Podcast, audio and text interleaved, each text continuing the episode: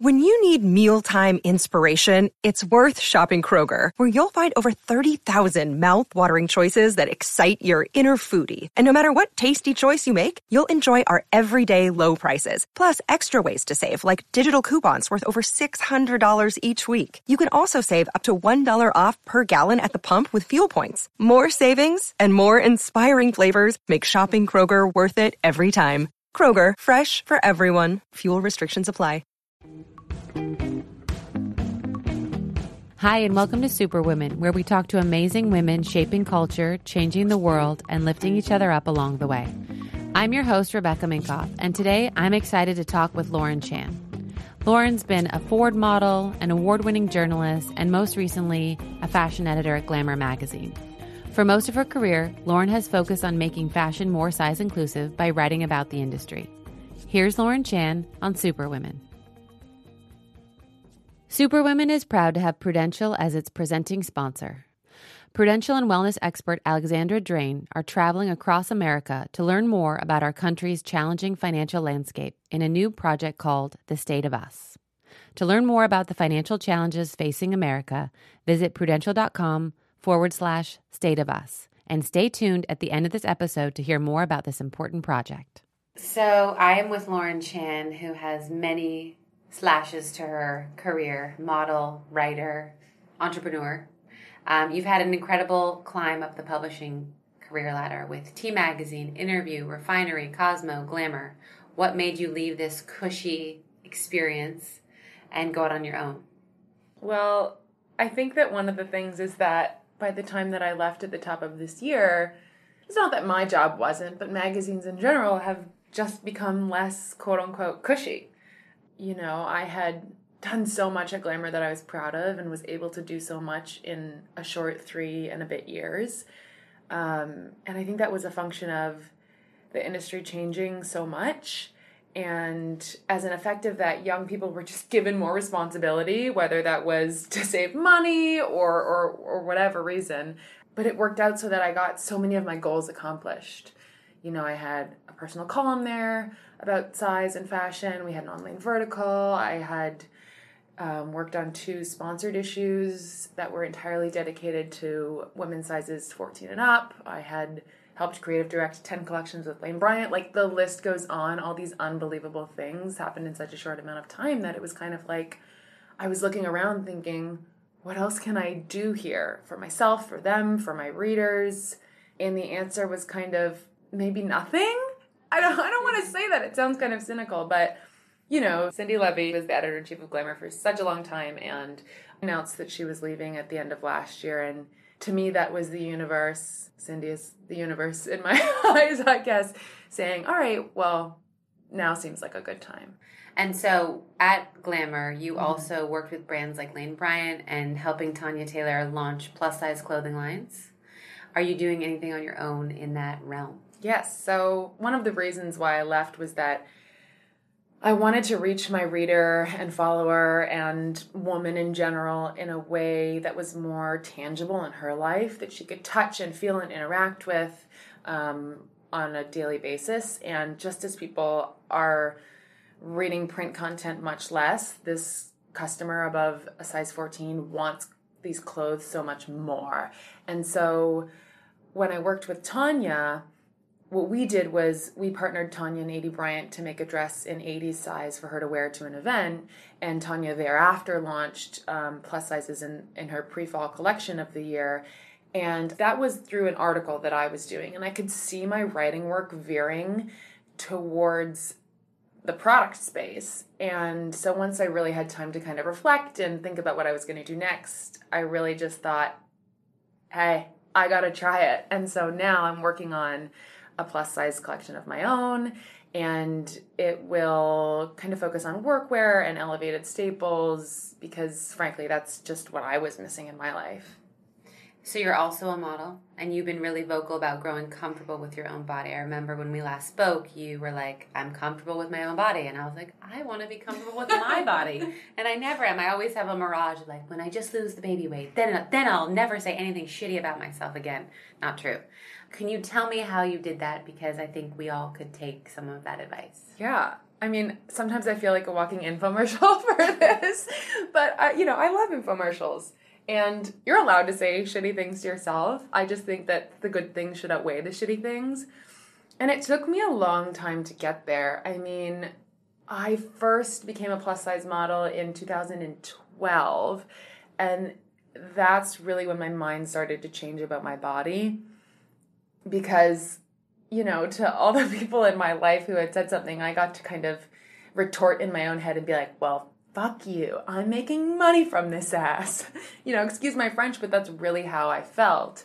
Um, and then that transitioned into a bunch of other feelings, but really how I got there was I started surrounding myself with people by way of my job and also my personal life who did love their bodies and who looked like me and who looked different from me and that helped so much because I'm from a small town where everybody kind of looks the same and the same there is not like me. Like I was very much the other. I'm Chinese and Armenian, I'm 5'10, I've been everything from a size 12 to 20 and that just wasn't the norm.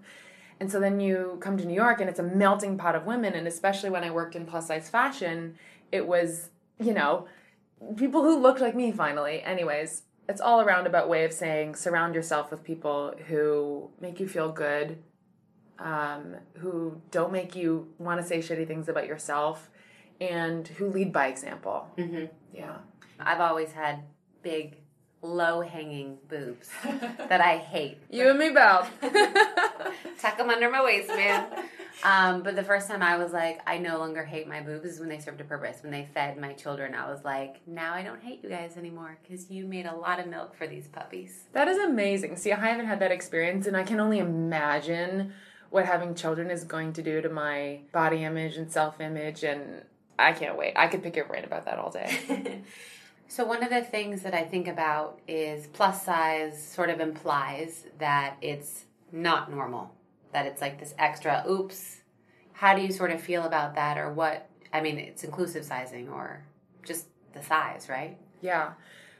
So it, that's exactly what it means. It just means above average. And where i think we get confused and people get angry is that plus size when we're talking about garments is one thing and plus size when we're talking about people is another. And so if we really think about how it means above average the average clothing run goes up to 12 or 14, so anything above that is considered plus size. Um, when we're talking about models, i.e., the people that we would be using the term for, the average size for a model is a 2 4, so anything above that technically is considered plus size. Like you will see size 6 8 girls on quote unquote plus size boards. And so, really, the term should be as different as like night and day, but they're the same term, and people get really angry. Um, I use the term plus size because I'm talking about clothes more often than not, and it's really the category term. If you go to a trade show or you start talking about to buyers about it, they use that term. And to me, when we start using terms like curvy, to me that's offensive because you're then implying that you think plus size is bad and god forbid you say it out loud. And so instead you're going to make up this word that doesn't even really mean what you're saying because you can be a size 2 and curvy and so i kind of hear that and roll my eyes. Um, that said i don't publish the word plus size most of the time now. Instead i just say whatever size we're talking about. So right I think I might have even said earlier without even thinking about it, if I'm talking about Lane Bryant, I say sizes 14 and up. Mm-hmm. If I'm talking about, I don't know, a straight size designer that goes only up to size 12, I say sizes 0 to 12 or up to 12. Um, because frankly, I just think saying what you mean is the best way to go. Um, yeah. Can you break down for me the culture uh, surrounding, you know, the models that you inevitably surround yourself with? I think that people have this idea that plus size modeling is such a better atmosphere than straight size modeling and I can only speak to my experience which was years ago now and in a lot of ways I hear that it was. I also was never a straight size model so I don't really know. Um, so the only thing I can really say is that for me personally it was not I didn't have any context to compare it to, like I said, um, as a size zero or two model. But for me, modeling was really hard because it made me compare myself to other women daily, if not hourly, if not by the minute, if I was on Instagram. Because when your work revolves around your looks and you're constantly going to castings and never getting jobs, which clearly I was not a very good model because I worked like once a month. Shout out to Macy's for paying my rent. You know, the inherent message when you lose modeling jobs to other women is that they are better than you because they're better looking than you. And that can put you in a really, really weird headspace. And for me, I was constantly thinking, like, well, why didn't I get that? Why could let me list the physical ways in which, you know, I paled in comparison to these other people. And so it actually got so bad for me that I had to switch off all behaviors of comparison. And now I see that as one of the greatest gifts of modeling one having been that it gave me my niche of and passion of plus size fashion but number two being that i seriously do not compare myself to other women because i know what that will do to you and i know that there's absolutely no point in going there i feel like as a designer when i'm casting models mm.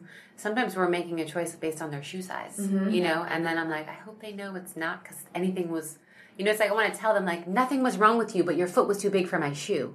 You're so you sweet. Maybe you said you would make someone's day. Or like our sample, our asshole of a pattern maker made this slightly too small, and we have to find the person that actually fits into it. You know, like yeah. I wish more people would say yeah. that. Well, and the other part of that is models are often really young girls who are impressionable, right. and so hey, if you did say that, I bet you it would change their whole tune for the day. Um, I know it would have changed mine because you really just get in your head and you think it's all about you and you being wrong and then you being wrong meaning like you, how you look which is so weird and bad. Yeah agreed. But now with social and there are a few plus size models who have like groups that are for support and for advice for other models and you can dm people at any time and more often than not people will be so kind and help you. There's so many unhealthy versions of what people think they should be, and even models not being healthy. What is healthy, and how can people who either want to be a model or be in the fashion industry work together to sort of make it just about health and not being uh, literally a clothing rack for a garment?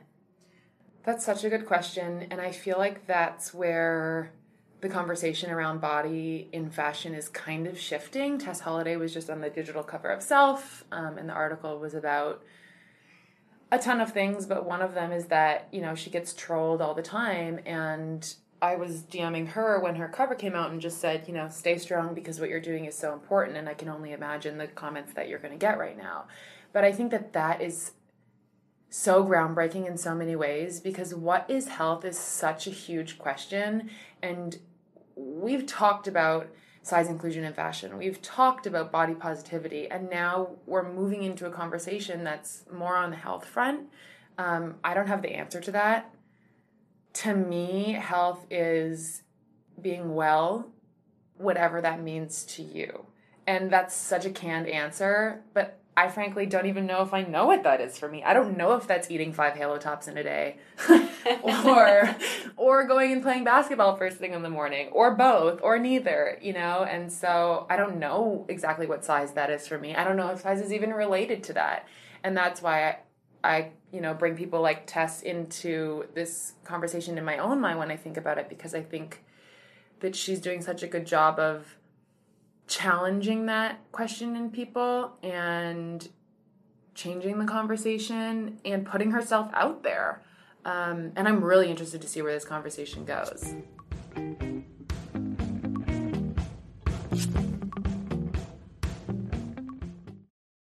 I definitely think more clearly when I eat nourishing, healthy, and balanced meals, but doing that every day can feel like a real chore. Sunbasket offers 18 quick, healthy recipes each week, including paleo and gluten free, my favorite, vegan, and calorie conscious options, all delivered to your door with organic produce and clean ingredients. So you don't have to worry about the details, and eating right is never a chore again. Sunbasket makes it easy and convenient to cook healthy, delicious meals at home, no matter how much experience you have in the kitchen. Now you have more options than ever. Just go to the Sunbasket app and pick from 18 weekly recipes. Easily cook dishes like Buddha bowls with braised tofu, soba noodles, and cashew lime dressing. Sunbasket works with the best farms and suppliers to bring you fresh, organic produce and responsibly raised meats and seafood. Go to sunbasket.com slash superwomen today to learn more and get $35 off your first order. That's sunbasket.com slash superwomen for $35 off. sunbasket.com slash superwomen.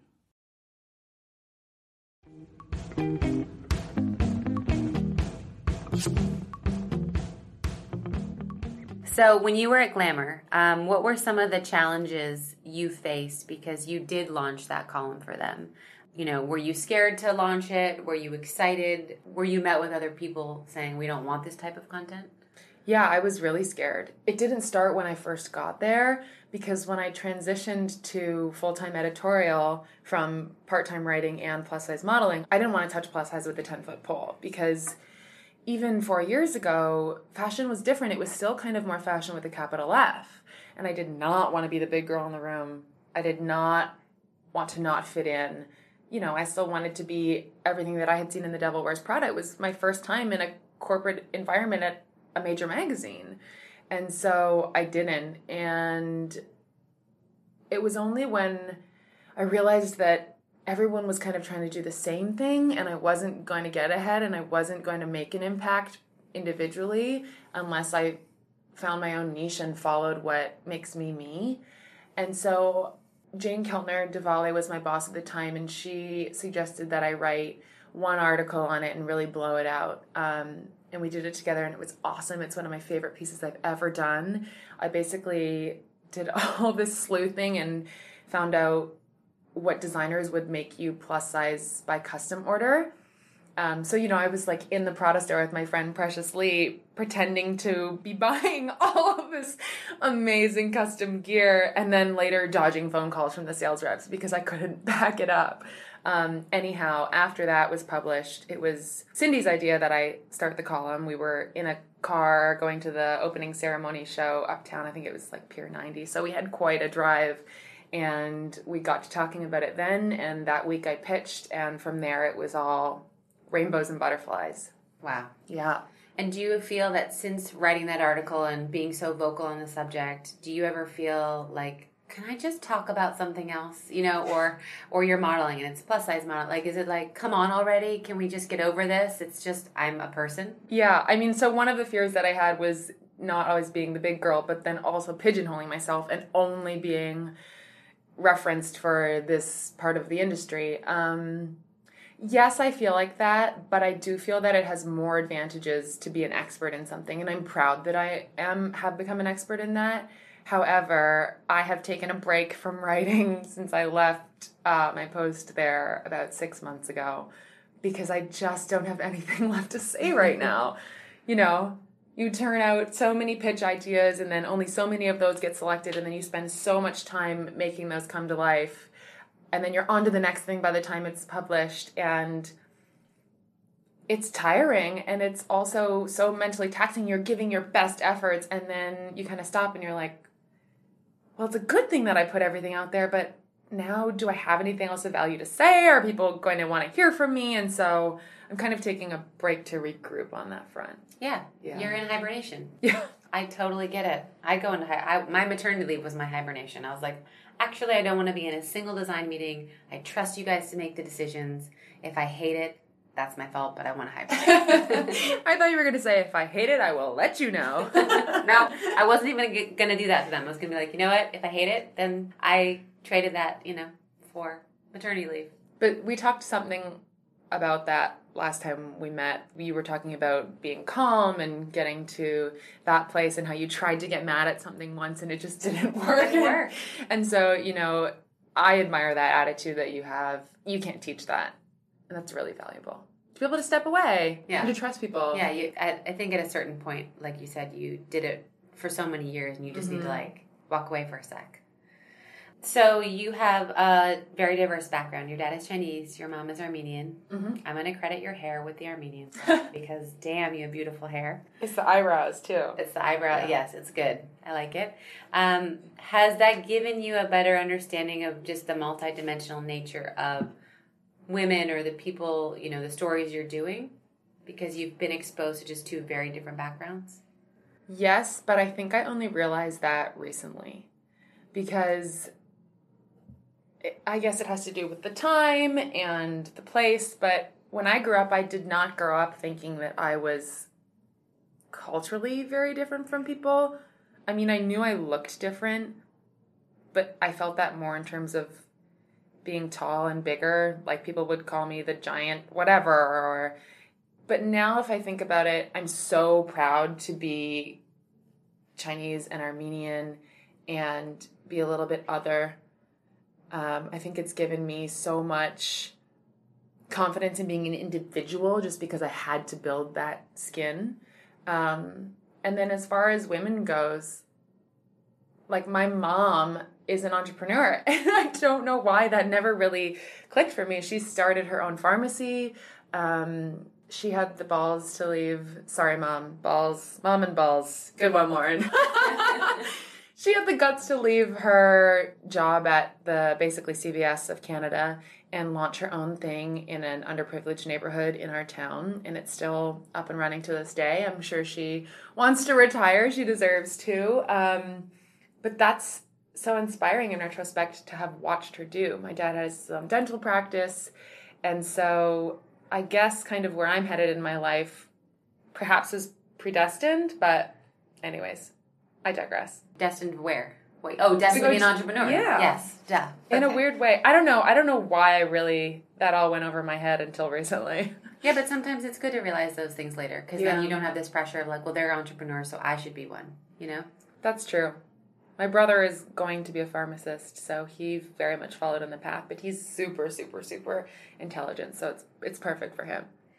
Who are some of the women that have helped you? You mentioned Cindy. We can Yes. talk a little bit about. Yeah, there are so many. It's something that I wish I got to talk about more and people ask more because I just want to scream from the rooftops how thankful I am to all these people. I mean, like you being one of them, I'm so happy to be in the fold of all things Rebecca Minkoff. Um, and I especially love that we met through our mutual friend, Eden, because things like that feel really special to me in New York, where it's so big and intimidating, and you work in fashion and magazines to, you know, meet people that can help you along the way and someone's home over dinner is incredibly important. Um, but yes, so the women who have helped me, oh man. First, I guess Jacqueline Sarka, who was an agent at Ford. They took a chance on me and signed me and gave me my first visa and my way here because writing visas are so hard to get. They wanted me to have like 10 years of professional writing experience at 21 years old, so it was basically a non starter. After that, Were you discovered like in a mall with your friends? and someone tapped you? that was always like my dream. I guess that must happen in a Mary Kate and Ashley Olsen movie somewhere because it was always in the back of my mind. Um, but no, I went to a Ford open call. Okay. I drove here with my dad. What drove you to go to the open call? To be honest, I can't remember, which is a great answer. Um, if I really think about it, I spent a lot of time on the internet instead of doing work in university. And one of the sites that I used to go to all the time was the Ford Models site. I think because I loved Crystal Renn so much at the time. And I remember seeing a little advertisement that they were having the first open call for the plus size division that they had had in years. And so I think because it was positioned in a way that it was the first one in forever and perhaps for time to come, I was like, oh my God, I, I gotta go. Um, and so, yes, my dad and I drove to New York City in like half a day, stayed over, went to the open call, and drove home the next day with a contract. Wow. Yeah, it was crazy. Um, all the editors who let me freelance for them, Amy Odell and Elisa Benson at Cosmo, and Tess Coleman, who hired me for my first kind of long term freelance gig there. Um, Joanna Coles has always been so kind to me. Um, but then, really, with propelling me forward, Jane Keltner hired me, gave me that first opportunity to really dig my teeth into editorial work. Cindy, obviously. Um, after Jane left, Florence Kane was my boss, and she is a wonderful, wonderful human who is so good at fostering other people. It continues to go on, which is so exciting. It's great. It's incredible women too. Yeah.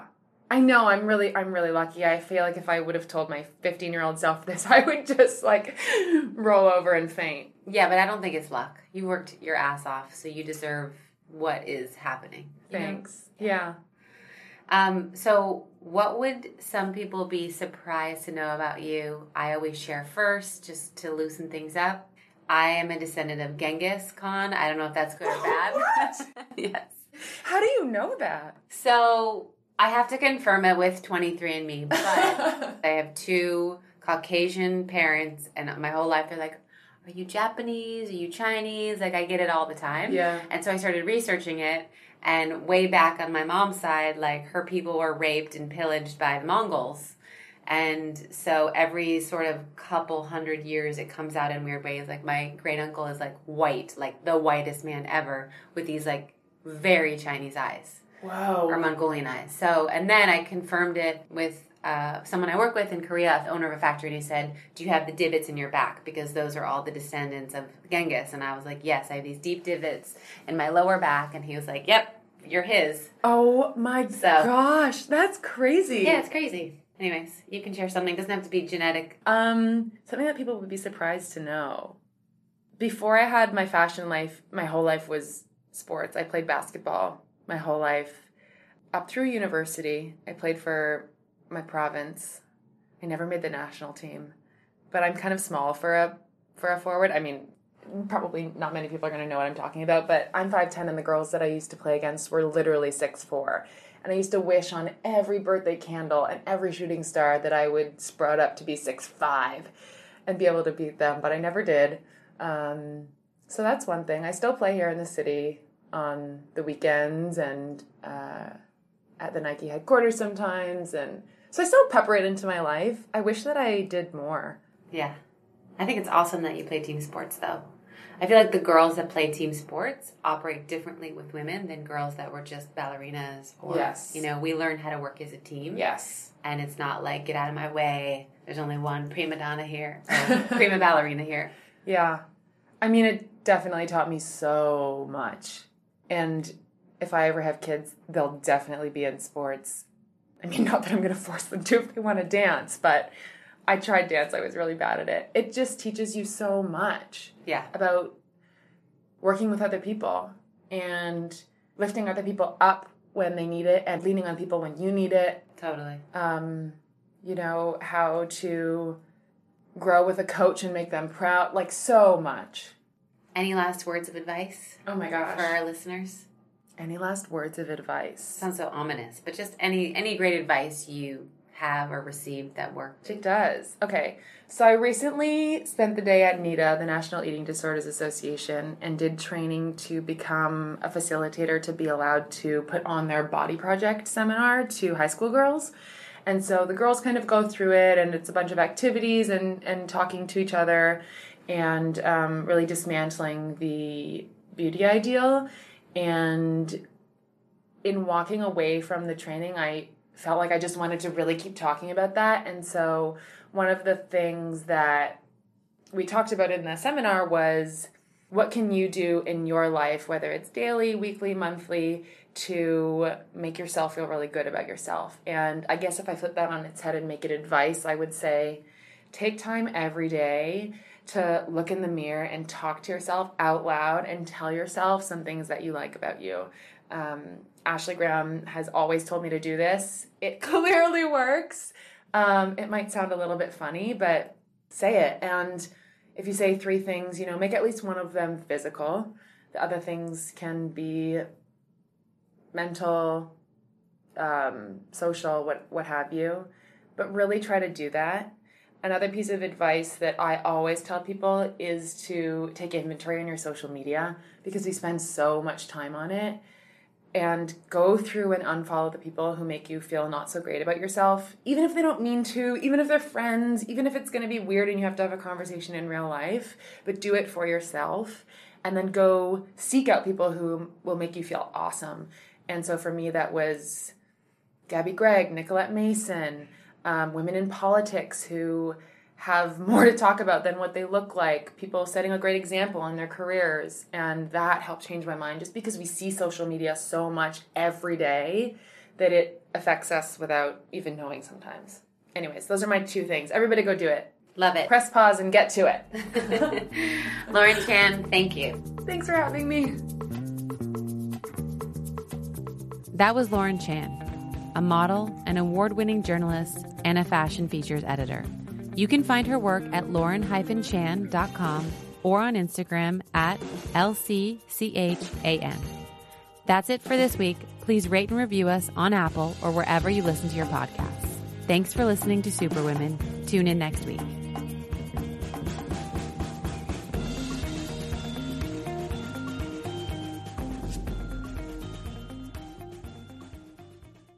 Superwomen is brought to you by Prudential, promoting their new project, The State of Us.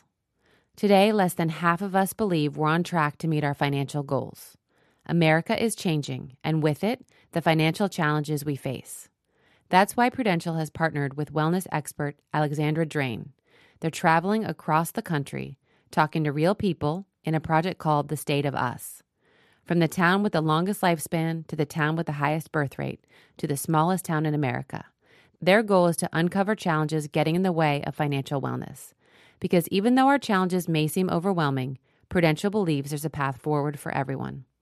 To learn more about the financial challenges facing America, visit prudential.com forward slash state of us.